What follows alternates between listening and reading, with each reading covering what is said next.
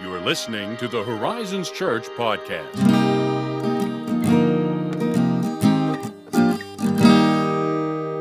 Good morning, my friend. Hello, how you doing? Great. Yeah. I'm much better Good. than I was last week You sound so much better. because we were supposed to record Yes, we last were. Week, as we do on a weekly basis. But boy, oh boy, when I woke up, Yeah. was I not in a station of life. I saw you later that day at work and uh you looked it. Thank you Yeah. for that honest one star review of my health. Oh, you know. But it just, you know, but now you're at a 5. Thank you. Can you not I mean, I can t- there's a glow up and I can tell. There's a glow up. A glow up. Explain. Okay. See now the cracks show because sometimes I use terms that I just kind of know, but can I explain it? This is why I'm going to be a bad father. It's like I'm using all these terms, and my stupid like child who barely knows English it doesn't know any of the My words. stupid child. Well, you know they are. If that you know before they know things, they're, that's that by definition. Just they're just not intelligent yet. They haven't figured out words. Um, and and I'm not going to be able to explain the words without using the word. You know what I mean? So it's very difficult for me. And now you've put me in this position publicly. It's great. So it's like a before and after pick of let's say here's a good example heroin version of Macaulay Culkin, Oh, yeah. which God bless him because that's just rumor. That's just bad paparazzi. Right. And current Macaulay Culkin, who is absolutely killing it. Yeah. He's got a podcast. Oh, really? You should listen to ours instead.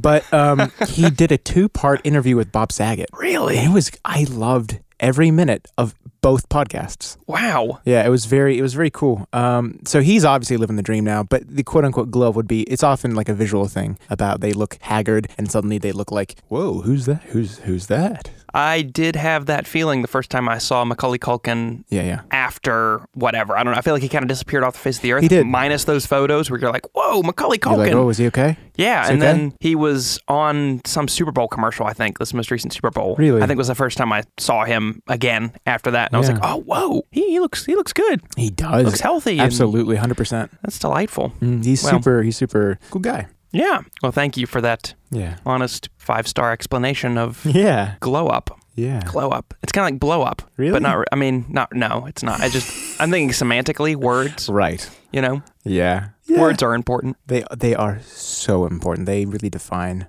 just so much Yeah, language. You know, language. it's uh, not not like filthy language, but like I mean language. Yeah, vocabulary, which is what we're talking about today. Yeah, we are. This is the grammar lesson with you. I'm just kidding. I'm kidding. We're not talking about grammar. That's disgusting.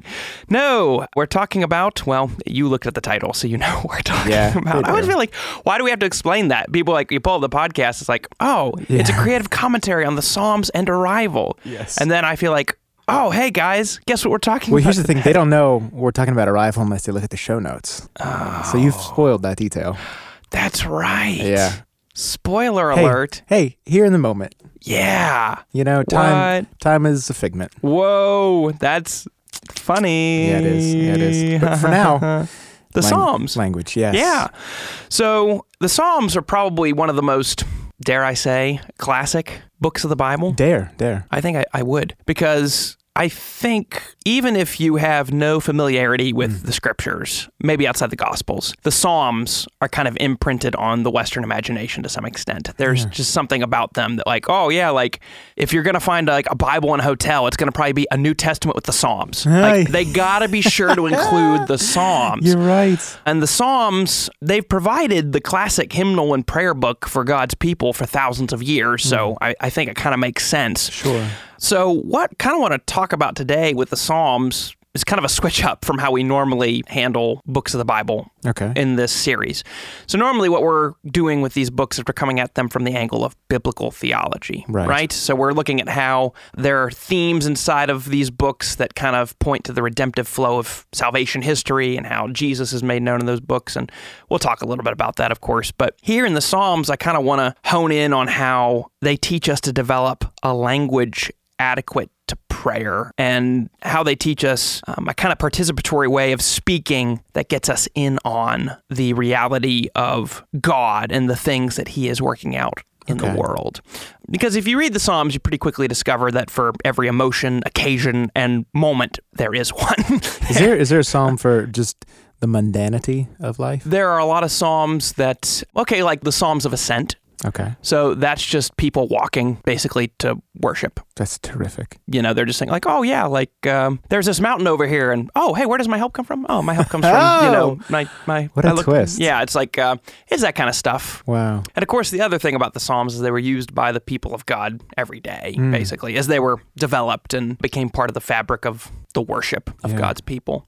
So, in that way, I suppose you could say they are almost inherently kind of part of the mundane. Like it was just part of what you did every day. In fact, there are still a lot of traditions. Mainstream evangelical Protestantism, not so much, but like you think like Anglican and some branches, I think, of the Presbyterian and Methodist churches. I mean, they're working through the Psalms sometimes every 30 to 60 days, like the entire Psalter. Yeah. Wow. So, pretty integral part of the life of faith. So, I mean, you got Psalms for celebration, you got Psalms of lament, you got Psalms of praise, thanksgiving, you have Psalms of, dare I say, rage. Yeah, you get some, yeah. they are historically called the imprecatory Psalms. There's really a Psalm for every moment and every occasion. I guess one way of putting it is the Psalms put words to the totality of the life of faith. Mm. And so, because the Psalms cover so much, and because when it comes to biblical theology in particular, I mean, you have the messianic Psalms, you have Right. Psalms that are foreshadowing Christ. There's a lot going on there. I thought, let's take a different, slightly different tack. Let's, Okay. you know, let's break protocol here a little. Let's do it. Got to do that. What was it we talked about in our leadership trainings last year? Challenge the process Yeah. challenging the process right, Right on now, Horizons. Church podcast. kind of taking my cues here from N.T. Wright, Oh. the famous Anglican Name, pastor Name drop right author. here. Yeah, got dinner with him once. Mm-hmm. What? I don't know. That was like probably eighty-five percent of people don't know who N.T. Wright is, and I'm like, oh, I don't know who N.T. Wright. Like, oh, Josiah, come on, give us a break here. But he wrote a compelling little book called The Case for the Psalms Okay. in which he kind of lays out how the Psalms show us how God is present and at work in our space, in our time, and in matter. That's interesting. Right. Yeah. You know, I don't. I don't know that I've ever really thought about the Psalms in those terms. Not. I can t- definitely tell you. I've never thought of them like that. Yeah. And it was. It's a little book. Really. It's like 200 pages. this but- guy. but this I guy's say- like, oh, it's well, a yeah, yeah, little like- book. It's only 200 pages. I say like you know it's 200 pages, but I mean like the font is like I mean, it's less than the Fellowship of the Ring. I'll grant you that. that is true, but they're like small pages. I don't want to say it's not like one of these big books. It's like oh, that's Right. 200 pages. It's not a tome. Yeah, and it's like the font is like seven point, you Yeah. know, and it got like tons of footnotes. I mean, you could feasibly read that in like a day or two. Like A- pretty. A person could, but only one person in this room could, and the other person, the other one is me. But carry on. Uh, well, so he so he explored the intersection of how the Psalms teach us this, and he started with, if I'm remembering correctly, space. And when he's talking about space, he's not talking about outer space. Right. Right. He's not talking about, you know, like alien, you know. Um, he's talking about the physical geographical places that we human beings occupy. And he kind of extrapolated how the Psalms show us how the same God who inhabits eternity is also the same God who takes delight in particular places, which is a pretty wild concept. You think about, oh, here's a God. Prophet Isaiah said he is the one, the lofty one who inhabits the high places of eternity. But then you see in the Psalms, he takes delight in Zion or the temple or with his people. Mm-hmm. That's pretty remarkable that uh, you think about the Psalms, they were written in Israel, and you got like a couple that were written in the exile. Okay. But all of salvation history that we read about in the Psalms mostly happened in one little dot Yeah. on the world map. Like, that's pretty incredible That's wild. the fact that God is at work even in a place like you just you, you look at Israel on a map today even you're like really that's that's that, it's really not much Right. but that is where God works he works in our space and then of course naturally Jesus is the ultimate example of that Yeah. you know the eternal God enfleshing himself and walking and living and talking with people in a particular space. So the Psalms, I think, kind of give us a language for understanding how God is with us now in our space, which is obviously very encouraging because it's one thing to have a God who's far off and removed, and another thing to have a God who is with Yeah. us and inhabits the same spaces that you and I walk. Right. And the Psalms teach us that and they show us that, which I find very compelling myself. Which, in, you think about that, it's like, oh, maybe, okay, that, that seems perhaps more obvious. Like, you know, you read Christ's promise in Matthew's, like, I'm with you always to the end of the age. Like, oh, okay. Sometimes that seems very ethereal, though. Yeah. And I think the Psalms bring that down to a, oh yeah, the temple. Oh yeah, like walking up the mountain with God's people. Right. But the other thing that he talked about was how, in relation to time, the Psalms show us over and over again how God was faithful in the past and how he promises to be faithful in the future and how he is with us in the present, even when the current moment is confusing or even painful. So you have this kind of weird intersection of time where past moments infuse present moments with hope for future moments. Hmm. And all of it kind of coalesces and converges in this moment. But take Psalm 42, which is the famous psalm that says, Why are you downcast, O my soul? Yeah. Why so disturbed within me? You take that, and then one of the next lines is, For I shall again praise him, my hope and my God. The psalmist is reaching into the future mm-hmm. there. I mean, kind of, it's, it's the psalms are kind of like time traveling. You know, saying like, all right, the present moment may be full of distress and confusion, and it's foggy, and I can't see clearly, and yet at the same time. I know at the end of time, off in the future, in a place where I can't quite see, but yet I can see it, mm-hmm. That because God was faithful in the past, he will be faithful in the future and he will fulfill his promises. And it's also kind of weird because you get that, I think it's Psalm 90, where it says, With God, a thousand years are as a day, and a day is as a thousand years. Yeah. He has this unique relationship to time Yeah. that the philosophers have been trying to unravel for again thousands of years. In fact, I was I was reading a book two or three years ago on God and time, and no one like there's that's one of the things no one can seem to agree on. Like, Right. did God create time? Is he outside of time? Is he inside of time? Do- is time do- the shadow of his being? What is time? Do you have like a favorite bet, a favorite theory? So I did like three years ago, and now I have a different one, and that's probably because I've been reading a lot of Thomas Aquinas, and he had a very particular view on that. Mm-hmm. Maybe we could talk about that on another podcast because that could get very long. Point being, the Psalms kind of give us again a language that's adequate to show us how the future is is set and sealed, hmm. and we can have confidence in that based on the past Yeah. faithfulness of God, which is not a normal way for us to think. Right. And in spite of the confusion of the present, God is with us. And just as surely as He worked salvation in the past, He will do it in the future, which is something you see the psalmists doing a lot of. Yeah. They will often walk through, say, the history of the Exodus and say, You did this for our fathers, and you kept them through the wilderness, so surely you'll keep me hmm. in this wilderness. And you will, like Psalm 66, you know, you brought me through the net, you tried me as silver was tried, you let men pass over my heads, yet you have brought me out to a place of abundance.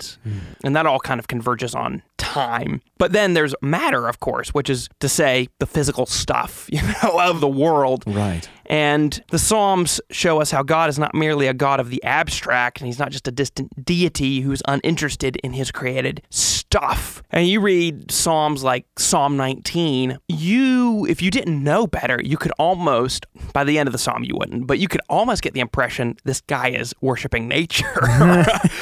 uh, I mean, the Psalms, they are just bursting over with joy and exuberance and praise for the stuff that God has created. Yeah. Talking about like the heavens proclaim the handiwork of God, the trees are praising him, the hills and the valleys are worshiping him. Praise him, you sea monsters and creatures, praise him, you birds. Like the psalmists love the stuff Yeah. that God made, and they see how his glory, his invisible attributes, to quote Paul, can be made known in small ways Right. through the stuff that he's made. And God cares about Absolutely. that stuff. We've talked about this several times on the podcast that I think Western evangelicals are kind of out of touch with Hmm. in our day and age. We kind of were raised on that, oh, what's the way to say it? You know, everything's going to burn Yeah. kind of mentality. Like Yeah. everyone in the West, I think, was kind of caught up in that. And so we kind of have, I think, a misaligned view of creation, whereas God, you know, he looked at creation, he said, it's good. Yeah. In fact, we were the ones who we were the ones who ruined it. and uh,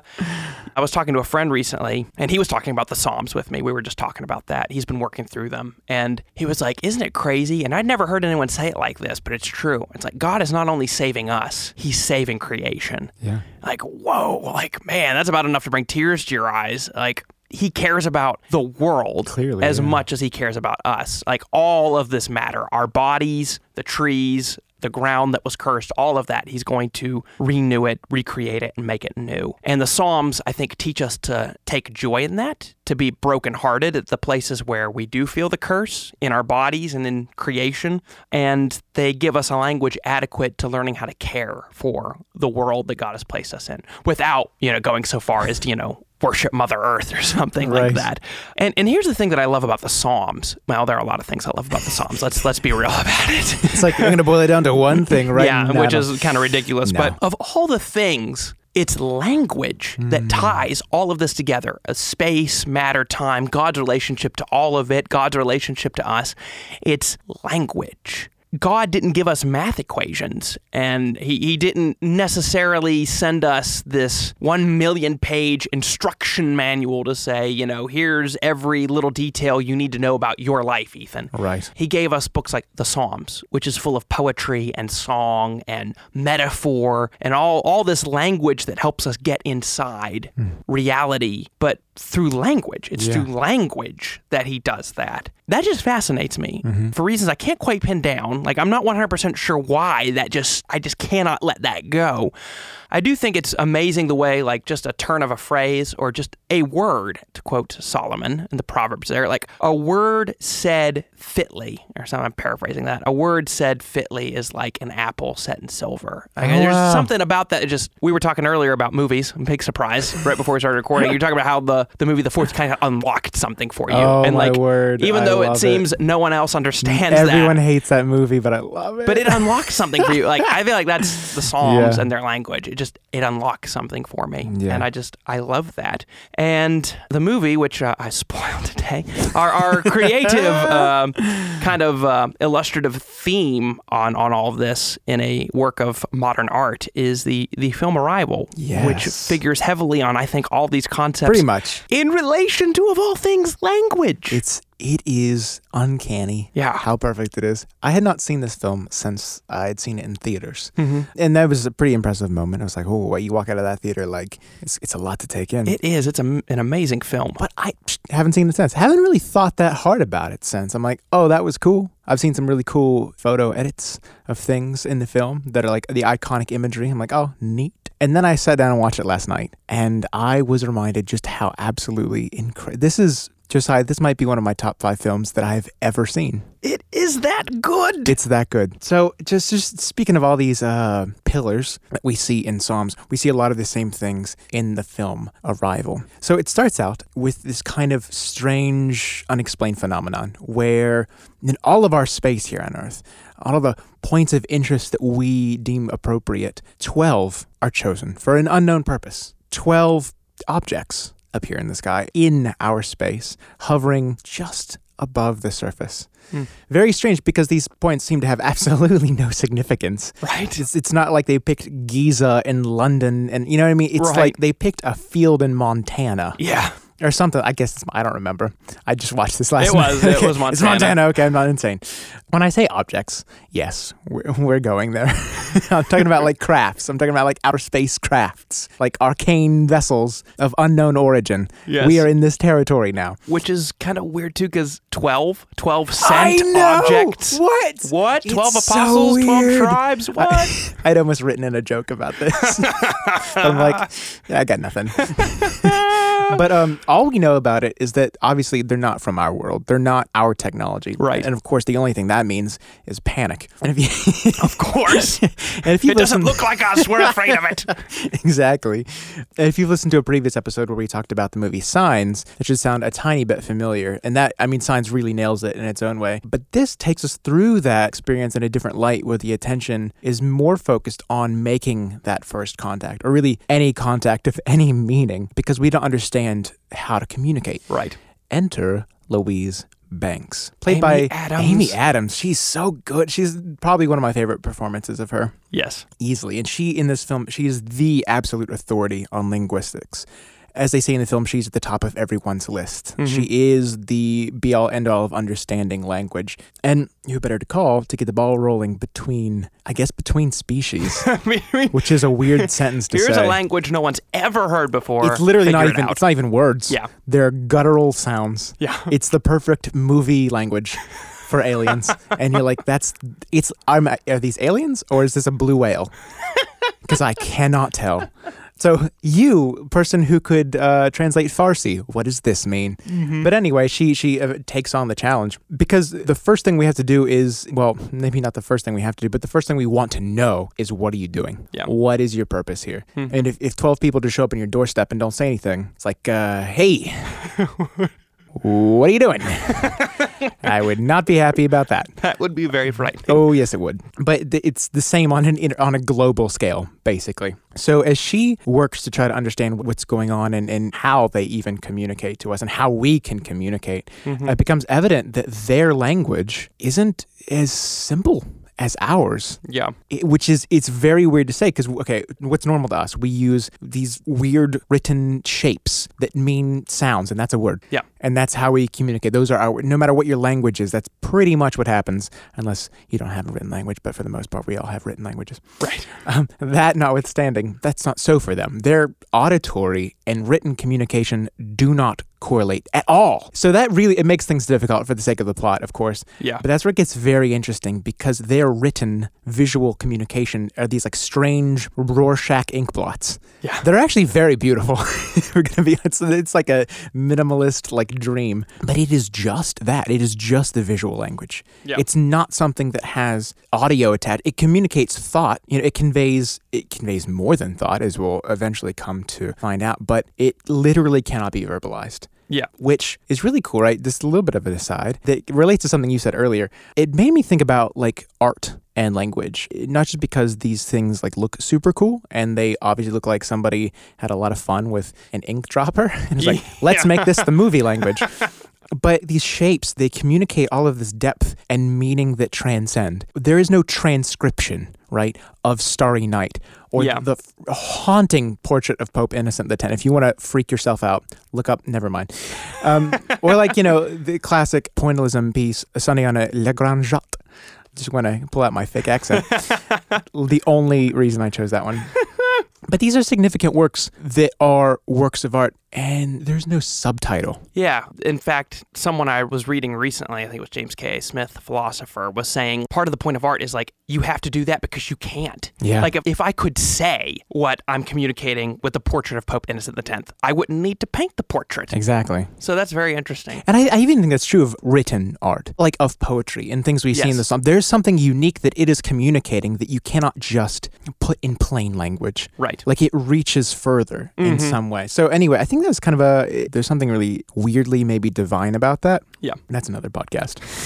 um, so anyway, I think you know at this point in the film, what it's asking is if language itself can transcend, and it Yeah. seems that that is what they're discovering, which is why I think it's so appropriate with the points that you've laid out, because we learn that is happening piece by piece. These breadcrumbs kind of spell that out for us that something something else is happening, which is when we learn that their language transcends time itself Yeah. they experience time differently than Mhm. us through a different filter of sorts. It's, it's the same for their language. We experience time. We we communicate things with a clear beginning and ending. That's the only way we can process things. But Right. they simply don't, which is unthinkable Yeah. to us to potentially exist outside of it or Mhm. to simply see it differently. And so, similarly, their language, a thought or a sentence is all communicated simultaneously, all at once, that in, in some way can reach through time itself. Yeah. Absolutely wild. And this is, I mean, this is like a critical discovery film. We're going to talk about a little, well, a couple spoilers if you haven't totally noticed, but like, don't worry, because Yep. there's a lot more to this. So at this point, our protagonists, Jeremy Renner and Amy Adams, brilliant. They're doing the Lord's work up there in that spacecraft, trying to trying to speak, trying to communicate. But of course, the international tensions are reaching an all-time high. As it would when Oh, aliens of course. are sitting on your I'm honestly, I'm honestly proud of this this movie world government because I'm like, you're doing so much better than I think Yeah, real human. like, nuke them, nuke them right now. I know it's Nuke like, it. wow, they've really handled themselves very well. I'm very proud of this fake version of reality. it's just it's so good. Like fingers crossed. but anyway, this is where it kind of uh, gets scary because Mhm. we're living in an age of mass destruction and we have for quite some time and it's no different here. People are mobilizing armies and cutting off communications, going dark where previously there was like a beacon from every nation where we were trying to pool our information to better understand and now people are scared. Yeah. And so things are like really down to the wire because people are basically declaring war on things they don't even understand. And there is very, very little time to correct this, you know, course of action. But that's when things start to click into place for the people in the film, for their main characters, but hopefully also for our listeners. Because, like you described, language is the participatory tool set here. It, it connects us, our humanity, to an intelligence that transcends time Right. and experiences it in a way that we can scarcely comprehend. Yeah. It is the connective tissue. Yeah. That is amazing. And, like, Mhm. there's a film about it. Yes. If that sounds like super lofty and intellectual, it is. You're absolutely right. It is. It is like very eh, kind of out there, but it's brilliant. I, in, in, I mean, it's brilliant because it's like super well done, but it's also very intelligent. Yes. But it's not gonna. I don't think it's gonna leave you in the dust. No, I didn't walk in there or out of there feeling like I didn't understand Right. that. Like there's mystery, but I came out of there knowing here's what happened. Whoa. Absolutely. That was amazing. It really. It, it had been so long since I'd seen it. I'd forgotten a lot of the key details. Mhm. So I'm seeing these moments. I'm like, wait, is that what is what? I know something weird about that. And then it blew me away a second time. yeah. Like it is honestly very impressive. And there is a whole other narrative flowing through this that is even more personal to the characters that deepens the story and brings it to life and is very much something you should not miss. Amazing movie. Yes. Amazing how that all comes together there. Yeah. Language. Through Connecting language. us to Mm. realities we can scarcely comprehend. That's amazing. except through language. well, we do hope that perhaps your reading of the Psalms and your experience of this movie, if you haven't seen it, will be enhanced by the, Yeah. to the glory of God. Mm. Amen. well, thank you for joining us for another episode of the Creative Commentary. And if you have any questions, shoot them to podcast at horizonschurch.net or find us on social media. And if you enjoy this content, subscribe and leave us an Mm. honest five star review. Would Always make sure it's honest. Would appreciate. Honest five star review. If And you got- always make sure it's five. yeah. And if it's like Ethan did earlier, an honest one star review of my face, then, you know, Keep it to yourself, yeah, please. keep that to yourself. We don't need that. No, please. Uh, thanks for joining us, and we'll catch you next time.